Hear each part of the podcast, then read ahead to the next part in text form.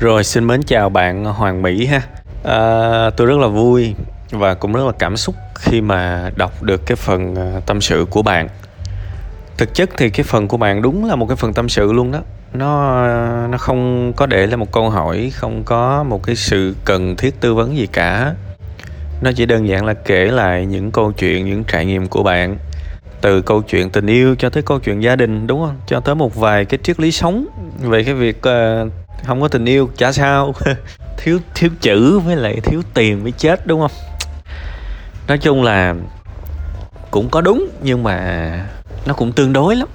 Nên thôi tôi cũng sẽ trả lời lại bạn trong cái phần tâm sự này như là những người bạn ngồi cà phê cà pháo nói chuyện cho nó vui. Thế thôi ha. Tại vì mỗi cuộc đời nó khác nhau lắm bạn. Tôi nhớ có một lần tôi viết một cái comment thôi chứ không phải là post. Cái post đó thì rất nhiều người thích rồi, nhưng mà cái comment thì tôi viết là có đôi khi trong đầu tôi có một cái sự tưởng tượng là một người đối khác đứng ngoài đường nhìn vô một cái nhà hàng, thấy một người nào đó đang ăn một cách bần thần, thì bây giờ mình biết ai là người khổ hơn, đúng không? Biết ai là người khổ hơn? Cái người đứng ở ngoài nhìn cái thằng ngồi ở trong quán ăn. Tại vì mình đang đói mà, mình sẽ bảo nó là má ơi, ước gì mình được ăn miếng hai miếng giống nó là cũng quá hạnh phúc rồi, cuộc sống của mình khổ quá. Bây giờ mình chẳng cần cái gì cả, mình chẳng cần yêu, mình chẳng cần cái gì hết, chẳng cần lãng mạn, chẳng cần cao sang, sở thích gì hết. Mình cần có chút vật chất như nó là thôi là mình quá hạnh phúc rồi, và đời mình không còn gì để mà hy vọng nữa, không còn gì để mà mong cầu nữa. Thế thôi là quá đủ rồi, đúng không? Đó là cái người ở ngoài, người đói kém họ nghĩ vậy. Nhưng mà cái người ở bên trong á, bây giờ cũng có đầy đủ rồi, cũng ăn ngon mặc đẹp, muốn ăn cái gì là ăn cái đó, nhưng mà ngồi ăn một cách bần thần. Có nghĩa là khi mà đã có rồi đó thì tâm hồn lại tan nát và không còn đủ cái sự vẹn nguyên, cái sự yêu đời để có thể hưởng thụ những thứ mình làm ra. Và tôi nghĩ cuộc sống này chúng ta nếu được, chúng ta nên suy nghĩ sâu sâu về cái tưởng tượng mà tôi vừa nói với các bạn. Chúng ta luôn chạy theo cái mình chưa có, và đâu có con người của chúng ta nha. Hãy nhìn xung quanh đi, bà con cô bác dòng họ chẳng ai mà hoàng mỹ tới mức mà cái gì cũng có. Để bạn tới đó bạn hỏi họ, ví dụ trong nhà bạn có một người tỷ phú, tưởng tượng trong một cái buổi họp mặt gia đình đi, có một người trong nhà của bạn mà phải gọi là cái gì cũng có hết. Người bà con đó vừa giàu có, vừa có gia đình hạnh phúc, vừa học cao, nói chung là có tất.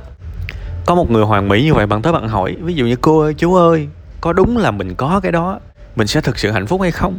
Thì tôi tin là họ sẽ cho các bạn những cái câu trả lời rất là thực tế. Nhưng mà tiếc, hầu như chúng ta chẳng quen ai tới mức như thế. Chúng ta sẽ quen những người có tiền nhưng gia đình không hạnh phúc. Chúng ta sẽ quen những cặp mà yêu nhau lãng mạn nhưng mà túi trống trơn. Chúng ta sẽ quen với những người có bằng này bằng kia, làm cho công ty đa quốc gia này nọ nhưng mà cô đơn. Chúng ta sẽ luôn thiếu cái gì đó và chúng ta sẽ luôn có những cái nỗi khổ như vậy.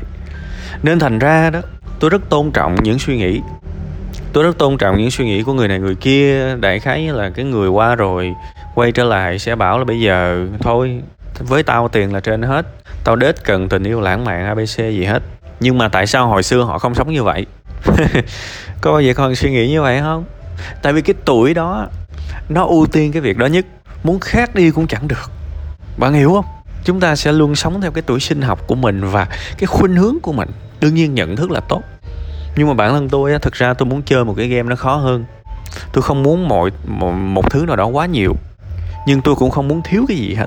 Sẽ có những người trải qua hôn nhân không hạnh phúc, thay vì cái thái độ đúng đó là học hỏi, cải thiện mình để có một cuộc hôn nhân nó viên mãn hơn. Học cách cho đi, học cách quan tâm, học cách san sẻ, bớt ích kỷ lại. Đó là những thứ nên học. Nhưng không, học phiền quá, thôi cứ dõng dạc tuyên bố với đời là tôi đếch cần tình yêu, vậy cho nó lẹ. Và nếu mà nói khơi khơi như vậy thì nó cũng chán quá, mình phải có một mục tiêu mới. Ok, tôi kiếm tiền với tôi là đủ. Nhưng mà thực ra bạn để ý mà xem, bản chất nó như nhau thôi. Cái cách bạn học để hạnh phúc trong mối quan hệ hôn nhân á, nó cũng khó ngang ngửa với việc bạn học để kiếm tiền để thành công. Nó cũng khó với việc ngang ngửa với việc bạn học để có một chỗ đứng trong xã hội về mặt học thức. Chẳng có cái gì dễ cả. Và có thể nó là tin buồn với người này nhưng mà nó là tin vui với người khác. Tin vui với người khác là sao? Có nghĩa là chúng ta có thể có tất cả nếu chúng ta sẵn sàng đặt mình vào vị thế của một người học. Đó là tin vui. Còn tin buồn là gì? Sẽ với rất nhiều người, đó là họ sẽ vẫn khổ vì cuộc sống của họ mất cân bằng. Họ chạy theo tiền thì đến lúc nào đó họ sẽ cảm thấy cô đơn. Họ có gồng lên mấy thì họ cũng cảm thấy thất vọng về chồng, về con này nó. Chẳng thế nào mà trọn vẹn được. Đôi khi người ta cứ bảo người ta hạnh phúc, đừng có tin. Bạn hỏi một câu này, vài câu nữa cho người ta trả lời. Anh ơi, chị ơi, hiện tại anh chị có nỗi buồn nào hay không?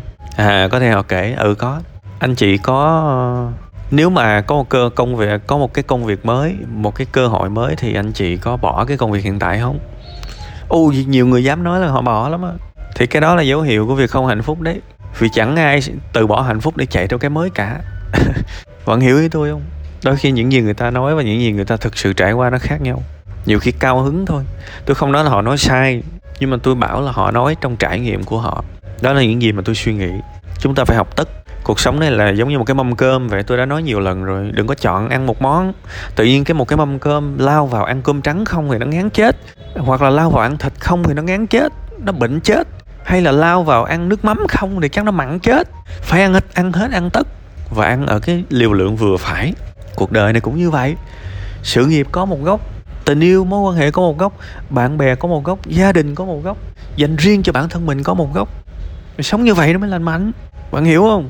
Người ta cứ bảo là thôi, bây giờ cuộc đời của tôi là coi như tôi từ bỏ cái gọi là lối sống cân bằng, work-life balance. Rất nhiều người bảo là thôi, tình công việc của tôi là cuộc sống luôn á, tôi không có cân bằng được đâu. Thì đó là họ nói thôi. Họ không làm được không có nghĩa là người khác cũng không làm được. Có rất nhiều người thành công có những cuộc sống không hề cân bằng, nhưng mà tại sao họ vẫn nói được? Tại vì họ thành công nên tiếng nói của họ có trọng lượng và sẽ có ai đó tin và nghe theo cái lời đó. Nhưng mà bạn phải nhớ vậy nè, rất nhiều người thành công đó, có một cuộc sống vô cùng mất cân bằng. Và đôi khi mình cũng phải double check, mình cũng phải kiểm tra những gì mà người thành công nói. Người thành công nói về thành công thì ok, nhưng mà người thành công nói về hạnh phúc thì chấm hỏi. Tại vì bạn thành công chưa chắc bạn hạnh phúc, đúng không? Đôi khi nó nhập nhằng. Đương nhiên cái này là hiệu ứng hào quang. Có nghĩa là sao? Một cái ngôi sao mà nói về một cái điều gì đó, kể cả một cái điều mà đôi khi họ không quá vững về cái điều đó, thì mọi người vẫn tin vì họ tin cái hào quang ha. Tôi không nói là tất cả những người thành công nói về hạnh phúc đều sai. Tôi chỉ nói một cái điều chắc chắn là không ai cãi được, đó là người thành công chưa chắc là người hạnh phúc, nhưng người hạnh phúc là người hạnh phúc, đúng không? Đó là cái vế đầu tôi nói nha. Còn bây giờ câu chuyện thứ hai mà bạn tâm sự đó là về muốn báo hiếu, muốn thành công sớm. Thì tôi thấy đơn giản bây giờ là như vậy. Sẽ chẳng ai có thể thành công sớm được. Nếu mà thành công sớm thì chúng ta sẽ phải làm việc giống như là những con zombie. Chúng ta sẽ phải làm việc một ngày 20, 24, 20, 21, 22 tiếng. Thật sự chỉ có làm việc điên khùng như vậy mới có thể rút ngắn được cái thời gian thành công thôi. Và như vậy thì những mặt khác của cuộc sống thì nó sẽ bị héo úa. Chúng ta làm việc để sống chứ không phải sống để làm việc. Cái kiếp người này, cái chữ sống nó cao, nó quan trọng lắm. Tôi cảm thấy lấy làm tiếc khi mà nhiều người đặt cái chữ sống thấp hơn một cái mục đích khác. Thiệt, đương nhiên đây là quan niệm thôi nha. Đây là quan điểm của tôi thôi. Tôi cảm thấy khá là kỳ cục. Ít nhất là trong tâm khảm tôi, khi mà tôi nhìn thấy nhiều người đặt cái gì đó cao hơn cái sự sống. Ví dụ như là tôi sống để làm việc, tôi sống để chơi cây kiển, ví dụ vậy. Tại sao không phải ngược lại? Tôi chơi cây kiển để sống, tôi làm việc để sống. Mình phải đặt sự sống cao hơn những cái điều khác chứ. Tại vì ở trong cái hình hài này thì còn cái gì quan trọng hơn cái sự sống. Còn nếu mà muốn mà tâm linh bay nhảy trên tầng không á, thì sau sự sống này quý vị sẽ làm được cái việc đó. Còn bây giờ cái sự sống nó nhiệm màu lắm, sao mình phải quan tâm những thứ khác. Nên tôi không đồng ý người khác đặt cái gì đó dưới sự sống. Đặt sự sống cao hơn xíu ở trong cái cuộc đời này là quan trọng. Và ở dưới sự sống thì sẽ có những cái thành phần nhỏ hơn, làm việc, tình yêu, abc đủ thứ, đúng không ha? Tại vì tôi nói hăng quá, tôi vừa mới quên cái ý chính mà tôi nói với bạn. Bây giờ tôi lại nói lại về cái sự thành công á, thì bây giờ á, điều quan trọng là hàng ngày bạn cố gắng thôi, chứ bạn đừng có đặt gấp quá. Khi nào bạn sẽ có nhiều tiền, khi nào bạn sẽ nỗ lực. Hãy xem thành công nó là một cái thực thể của riêng ở bên ngoài đi, để nó tự làm cái việc của nó. Nhiệm vụ của bạn là giống như vậy nè. Bây giờ bạn trồng một cái cây đúng không? Thì bạn phải phân định thật rõ trách nhiệm của bạn và trách nhiệm của cái cây. Trách nhiệm của bạn là chăm nó, tưới nước nó, học về đất này nọ, làm đất được cho nó, tỉa cành được cho nó, rồi bón phân cho nó. Đó là trách nhiệm của bạn. Bạn làm hết trách nhiệm đó thì xong rồi đó. Còn cái trách nhiệm lớn lên ra hoa kết trái là của cái cây. Và bạn phải nhớ cái điều này nè. Cái cây, cái trách nhiệm của cái cây nó phụ thuộc cái trách nhiệm của bạn. Nó hay là như vậy. Nên đôi khi bạn chỉ cần quan tâm những gì bạn làm là đủ rồi. Còn cái cây nó rồi nó sẽ ra hoa kết trái khi mà phù hợp. Đừng quan tâm tới làm gì. Thì bây giờ quay trở lại sự thành công cũng thế. Bạn phải xác định thành công cần cái gì.